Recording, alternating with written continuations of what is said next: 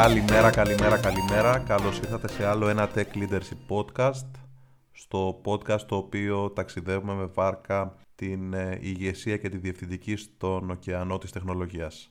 Και η ερώτηση στην οποία θα προσπαθήσουμε έτσι να απαντήσουμε είναι πώς μπορώ να πετύχω τους μακροχρόνιους στόχους μου. Καταρχήν, τι είναι ένας μακροχρόνιος στόχος? Ένας μακροχρόνιος στόχος είναι ένας στόχος τον οποίο για να πετύχω πρέπει να δουλέψω για ένα διάστημα, να προσπαθήσω για την επίτευξη του πέραν των 3-4 μηνών, πολλές φορές έτους, ετών και ούτω καθεξής.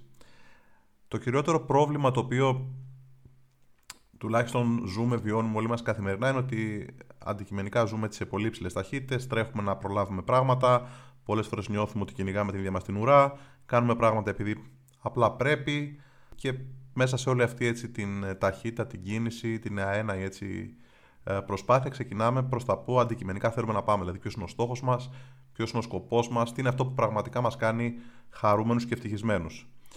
Πραγματικά, δυστυχώς, λόγω όλης αυτής της κεκτημένης ταχύτητας με την οποία κινούμαστε, δεν έχουμε χρόνο έτσι, να μιλήσουμε, έτσι, να κάτσουμε και να συζητήσουμε με ένα παλιό μας φίλο, έτσι, γνώριμο από τα παλιά, ούτε 5 λεπτά με τον ίδιο μας τον εαυτό. Δηλαδή, ο εαυτός μας είναι ένας φίλος, ο οποίος πολλές φορές είναι αποκομμένος από εμάς, καθώς δεν βρίσκουμε ούτε τον παραμικρό έτσι χρόνο να κάτσουμε και να τα πούμε μαζί του και να δούμε τι είναι αυτό το οποίο τον κάνει χαρούμενο, τι είναι αυτό το οποίο θέλει, τι είναι αυτό το οποίο πολλές φορές αποθεί και το έχουμε ξεχάσει ενδεχομένως μέσα στην όλη αυτή την καθημερινή μας ρουτίνα.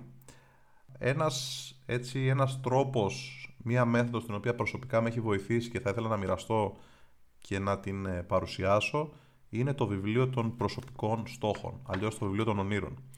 Τι είναι το βιβλίο των στόχων, το βιβλίο των ονείρων? Είναι ένα βιβλίο το οποίο είναι ένα τετράδιο ουσιαστικά, δεν είναι κάποιο έτσι περίεργο SaaS platform ή ούτω καθεξής, μη σκεφτείτε κάτι τέτοιο, είναι κάτι πολύ πιο απλό.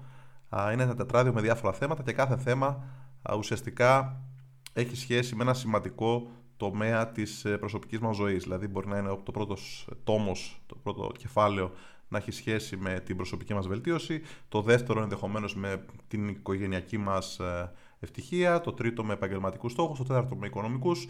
Ο καθένας, καταλαβαίνουμε, έχει μια ιδιαίτερη προσωπικότητα, διαφορετικά ενδιαφέροντα, μπορεί να δημιουργήσει τα αντίστοιχα κεφάλαια κατά το δοκούν.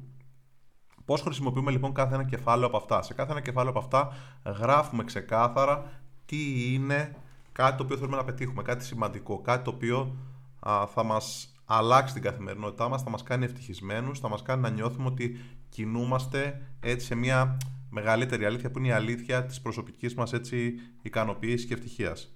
Για παράδειγμα, στο κεφάλαιο των προσωπικών στόχων μπορώ να γράψω ότι πλέον έχω γίνει υπέρβαρος, το οποίο με δυσκολεύει πάρα πολύ στην καθημερινότητά μου και θα ήθελα να χάσω κάποια κιλά και ο στόχος μου είναι να φτάσω, να πετύχω ας πούμε, να φτάσω κάτω από π.χ. τα 80-90% κ.ο.κ.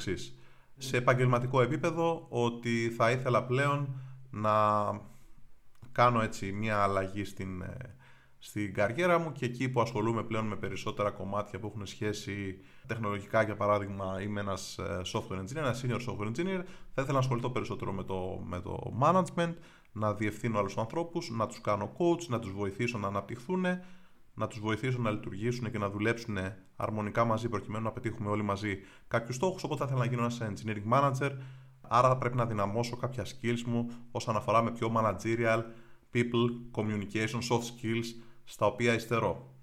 Οικονομικοί στόχοι, για παράδειγμα, πρέπει να πετύχω κάποιους συγκεκριμένους στόχους, προκειμένου να μπορώ να αποπληρώσω το συγκεκριμένο δάνειο ή το αυτοκίνητό μου ή να μπορέσω ας πούμε, να μεταφερθώ σε μια καλύτερη περιοχή με ένα υψηλότερο ενίκιο και ούτω καθεξής. Ο καθένας πραγματικά ξέρει μέσα του τι είναι αυτό το οποίο αποτελεί κάτι το οποίο επιθυμεί και θέλει να πετύχει.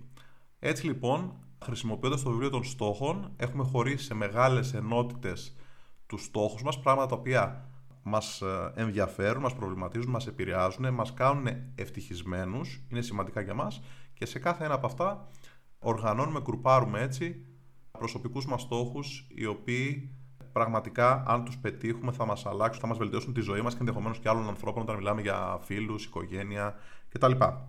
Τώρα, το να καταγράψουμε έτσι ένα στόχο, μια κάτι το οποίο θέλουμε να πετύχουμε, αν δεν βάλουμε έτσι ένα χρονικό ορίζοντα επίτευξη του στόχου, ουσιαστικά είναι σαν να ματαιοπονούμε. Δηλαδή, πρέπει να πούμε τι θέλω, είναι για παράδειγμα Οκτώβριος του 2021, θα ήθελα μέχρι τέλη του έτους να έχω καταφέρει να έχω χάσει ενδεχομένως 5 κιλά.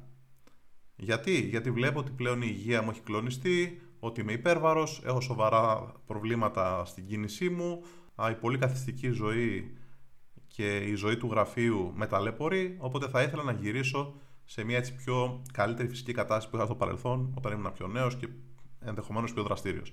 Κάθε στόχος χρειάζεται έναν χρονικό ορίζοντα. Θα ήθελα να καταφέρω μέσα στα επόμενα 2 χρόνια, ενδεχομένως να εξοπλίσω τον εαυτό μου με κάποιες γνώσεις και κάποια πτυχία, για παράδειγμα στο Agile Management, να γίνω Scrum Master, να πάρω κάποια χαρτιά, να πάρω κάποιες εκπαιδεύσεις και να μπορέσω να κινηθώ ενδεχομένως σε ένα πιο managerial ρόλο στην καριέρα μου. Αυτό όμως φυσικά πρέπει να έχει έναν ορίζοντα προκειμένου να μπορέσουμε να κάνουμε focus και να συντονίσουμε όλες τις προσπάθειές μας στην επίτευξη των συγκεκριμένων στόχων. Τώρα, πέραν λοιπόν του στόχου και πέραν του χρονικού ορίζοντα στον οποίο θέλουμε να πετύχουμε ένα στόχο, πρέπει να γράψουμε πέραν από το τι, να γράψουμε το πώς. Πώς θα πετύχω το στόχο μου, τι είναι αυτό το οποίο πρέπει να κάνω, για παράδειγμα, για να χάσω κιλά. Πρέπει ενδεχομένως να βάλω στην καθημερινή μου ρουτίνα λίγο περπάτημα, λίγο γυμναστική. Πρέπει ενδεχομένως να ξεκινήσω να πηγαίνω στο γυμναστήριο ή να ξεκινήσω να τρώω πιο υγιεινά. Πρέπει να πάω σε έναν διαιτολόγο να μου δώσει μια πιο υγιεινή διατροφή. Πρέπει να σταματήσω να έχω αυτή την κακή συνήθεια που μου αρέσει να τρώω μια σοκολάτα κάθε βράδυ πριν κοιμηθώ, γιατί αντικειμενικά δεν με βοηθάει να πετύχω το συγκεκριμένο στόχο. Αυτό λοιπόν είναι το πώς. Τέλος, είναι πολύ σημαντικό να γράψουμε το γιατί. Το γιατί μας. Για ποιον λόγο θέλουμε να πετύχουμε το στόχο αυτό. Είναι σημαντικό γιατί, για παράδειγμα, η υγεία μας φυσικά παίζει τεράστιο ρόλο στο προσδόκιμο ζωής, στην ποιότητα της διαβίωσής μας και γιατί φυσικά θέλουμε να μπορέσουμε να φτάσουμε μέχρι βαθιά γεράματα μαζί με τα παιδιά μας, τα εγγόνια μας. Θέλουμε να έχουμε μια καλύτερη ποιότητα ζωής, να είμαστε δραστήριοι, να μπορούμε να κινηθούμε, να μπορούμε να πάμε για ένα περίπατο, ενδεχομένως να σταματήσουμε να έχουμε αυτούς τους περίεργους πόνους που έχουμε στον αυχένα, ή στα χέρια, ή στη μέση κτλ. Θέλουμε να βελτιώσουμε την ποιότητα ζωής μας. Για να τα πετύχουμε όλα αυτά, για να μπορούμε λοιπόν τον εαυτό μας να τον κατευθύνουμε και να του βαράμε έτσι ένα καμπανάκι συνεχώς προς αυτή την κατεύθυνση, πρέπει να βρούμε πραγματάκια που ενισχύουν αυτό το γιατί μας. Δηλαδή, είναι σημαντικό να βρούμε έτσι μικρά αποσπάσματα από ρίσεις, τις οποίες θυμόμαστε ότι μας έχουν πειράξει όταν ακούσαμε, για παράδειγμα, κάποιον να λέει «Έχεις χοντρίνει πάρα πολύ και δεν μπορείς να ανέβεις αυτή τη σκάλα». Ή να βάλουμε μια φωτογραφία μας η οποία μας δείχνει έτσι πιο νέο, πιο ενδεχομένως αθλητικό. Προσπαθούμε να θυμίσουμε στον εαυτό μας ότι έτσι θέλουμε να είμαστε. Έτσι θέλουμε να δείχνουμε λαμπεροί, υγιείς και αυτός είναι ο στόχος μας. Αυτά τα μικρά έτσι, είναι σαν μικρά τυράκια να το πω έτσι, βοηθάνε πάρα πολύ στο να συντονίζουμε την προσπάθειά μας και όταν θα κουραστούμε, όταν θα αρχίσει πλέον να μας βαραίνει η καθημερινή ρουτίνα στην οποία μας λείπει αυτή η σοκολάτα που τρώγαμε κάθε βράδυ ή δεν θέλουμε να σηκωθούμε μισή ώρα νωρίτερα για να πάμε για περπάτημα, αυτά τα μικρά πραγματάκια είναι αυτά τα οποία θα μας βοηθήσουν ή θα μας θυμίζουν τον μεγαλύτερο μας στόχο, θα μας θυμίζουν το γιατί, ώστε να μπορέσουμε να υλοποιήσουμε το πώς και να πετύχουμε ενδεχομένως το τι. Μιλήσαμε λοιπόν για το τι, για το πώς και για το γιατί. Πώς επικοινωνούμε έναν στόχο. Είναι πάρα πολύ σημαντικό τους στόχους μας να τους επικοινωνήσουμε με ανθρώπους του περιβάλλοντος μας. Δηλαδή, φίλους μας, συνεργάτες, την οικογένειά μας, ώστε οι άνθρωποι που αγαπάμε, οι άνθρωποι που είναι κοντά μας, οι άνθρωποι που είναι γύρω μας, να μας βοηθήσουν στην προσπάθεια αυτή, να μας θυμίζουν, να πούνε πώς πάει η προσπάθεια εκείνη στην οποία προσπαθείς να κάνεις μια αλλαγή στην καριέρα σου και να κινηθείς έτσι ένα πιο μαλατσίλα ρόλο. Πώς πάει αυτό, πηγαίνει καλά, πηγαίνει καλύτερα, πώς το βλέπεις. Πώς πάει η προσπάθειά σου με την άθληση. Κατέβηκες τελικά σε εκείνο τον αγώνα 10 χιλιόμετρων που μας συζητούσες. Πώς πήγε, συνεχίζεις ακόμα την προσπάθεια. Γράφτηκες σε εκείνο το γυμναστήριο. Οπότε λοιπόν φροντίζουμε στους ανθρώπους του στενού μας κύκλου να ενημερώνουμε, να συζητάμε για τους σημαντικούς μας στόχους. Γιατί οι άνθρωποι αυτοί μας αγαπάνε και ενδιαφέρονται και θα μας βοηθήσουν στο τέλος της ημέρας να κινηθούμε προς την επίτευξη αυτών. Θα μας τους θυμίσουν, θα μας τους συζητήσουν, θα μας βοηθήσουν, θα μας συμβουλέψουν. Για στόχους οι οποίοι συνήθως είναι επαγγελματικής φύσεως, δηλαδή στόχοι, για παράδειγμα, θέλω να πάρω μια αύξηση ενδεχομένως, θέλω να αλλάξω, να κάνω career switch, θέλω να κινηθώ σε μια άλλη κατεύθυνση, θέλω να εκπαιδευτώ. Είναι σημαντικό επίσης να ενημερώσουμε τους ανθρώπους οι οποίοι είναι το αντίστοιχο ενδιαφέροντος, δηλαδή να πάμε στο line manager μας και να πούμε ότι εγώ θα ήθελα του χρόνου. Μέχρι του χρόνου να έχω παρακολουθήσει αυτές τις εκπαιδεύσεις, να έχω πάρει για παράδειγμα κάποια πτυχία, κάποια χαρτιά όσον αφορά το Scrum Master, να έχω εκπαιδευτεί ως προς το Agile, γιατί βλέπω τον εαυτό μου ότι θα με έκανε ευτυχισμένο να κινηθώ στην κατεύθυνση αυτή. Οπότε θα ήθελα να με βοηθήσετε. Άρα λοιπόν, στους συγκεκριμένους στόχους είναι σημαντικό να ζητήσουμε ενδεχομένως τη βοήθεια και να ενημερώσουμε για το στόχο μας ποιος είναι, ώστε να έχουμε την αντίστοιχη έτσι σύμπνοια και υποστήριξη προκειμένου να μπορούμε να πετύχουμε το στόχο μας. Είναι εντελώς περίεργο να προσπαθούμε για 6 μήνες να πάρουμε κάποια εκπαίδευση, κάποια χαρτιά και ούτω καθεξής, κάποιες εξειδικευμένες γνώσεις και να εμφανιστούμε ξαφνικά στο line manager μας και να πούμε: «Ξέρεις τι, εγώ διάβασα το προηγούμενο διάστημα, κατάφερα και πήρα 1, 2, 3, 5. Θα ήθελα από τον επόμενο μήνα να είμαι Scrum Master».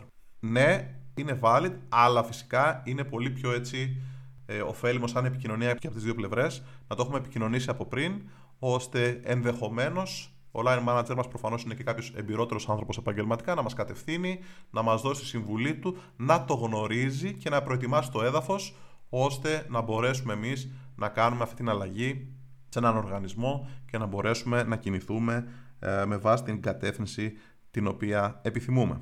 Τώρα, καλά όλα αυτά τα έχουμε γράψει, τα έχουμε εξηγήσει, τα έχουμε αναλύσει, πώς τα χρησιμοποιούμε. Είναι σημαντικό κάθε μέρα να βρούμε αυτά τα 5 λεπτά, να κάτσουμε αυτό τον παλιό γνώριμο τον εαυτό μας. Να κάτσουμε μαζί του, να ξεφυλίσουμε το τετράδιο αυτό σελίδα-σελίδα και να δούμε πού είμαστε καθημερινά ως προς την επίτευξη αυτών των στόχων. Όλο αυτό το υλικό, ό,τι έχουμε προσθέσει, τα βήματα τα οποία ακολουθούμε, το πώς, το γιατί μας κτλ.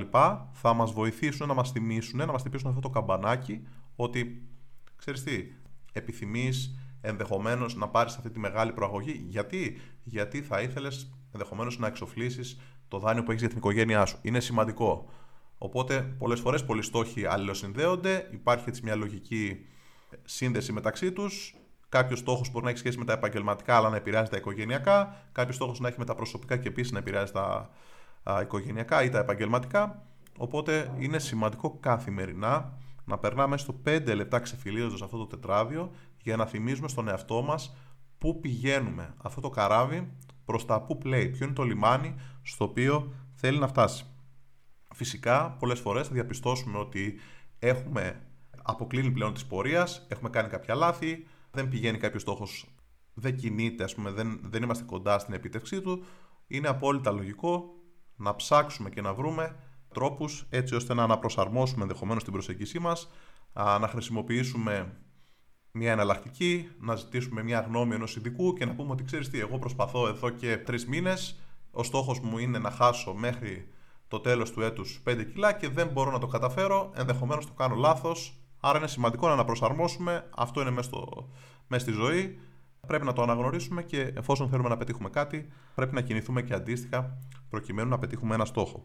Όταν πετυχαίνουμε το στόχο μας, είναι σημαντικό να επιβραβεύουμε τον εαυτό μας, σημαντικό να γιορτάζουμε μαζί με ανθρώπους που αγαπάμε, μαζί με φίλους, μαζί με την οικογένειά μας, να είναι κάτι το οποίο είναι αξέχαστο, να είναι κάτι το οποίο θα το θυμόμαστε, να είναι ενδεχομένως ένα καλό τραπέζι με φίλους, μια καλή εκδρομή με την οικογένεια, ένα προσωπικό δώρο στον εαυτό μας, το οποίο θα το θυμόμαστε για πάντα ότι βάλαμε αυτό το στόχο και τον πετύχαμε μετά από ένα διάστημα 6 μηνών, 1 έτους, 3 μηνών, δουλέψαμε πολύ σκληρά και τα καταφέραμε, οπότε είναι σημαντικό να επιβραβεύουμε τον εαυτό μας, γιατί φυσικά η ζωή είναι ένα μεγάλο ταξίδι από άπειρους τέτοιους στόχους και φυσικά ποτέ δεν θα σταματήσει να υπάρχει και ο επόμενος στόχος και το επόμενο όραμα και η επόμενη βουνοκορφή που θέλουμε να κατακτήσουμε.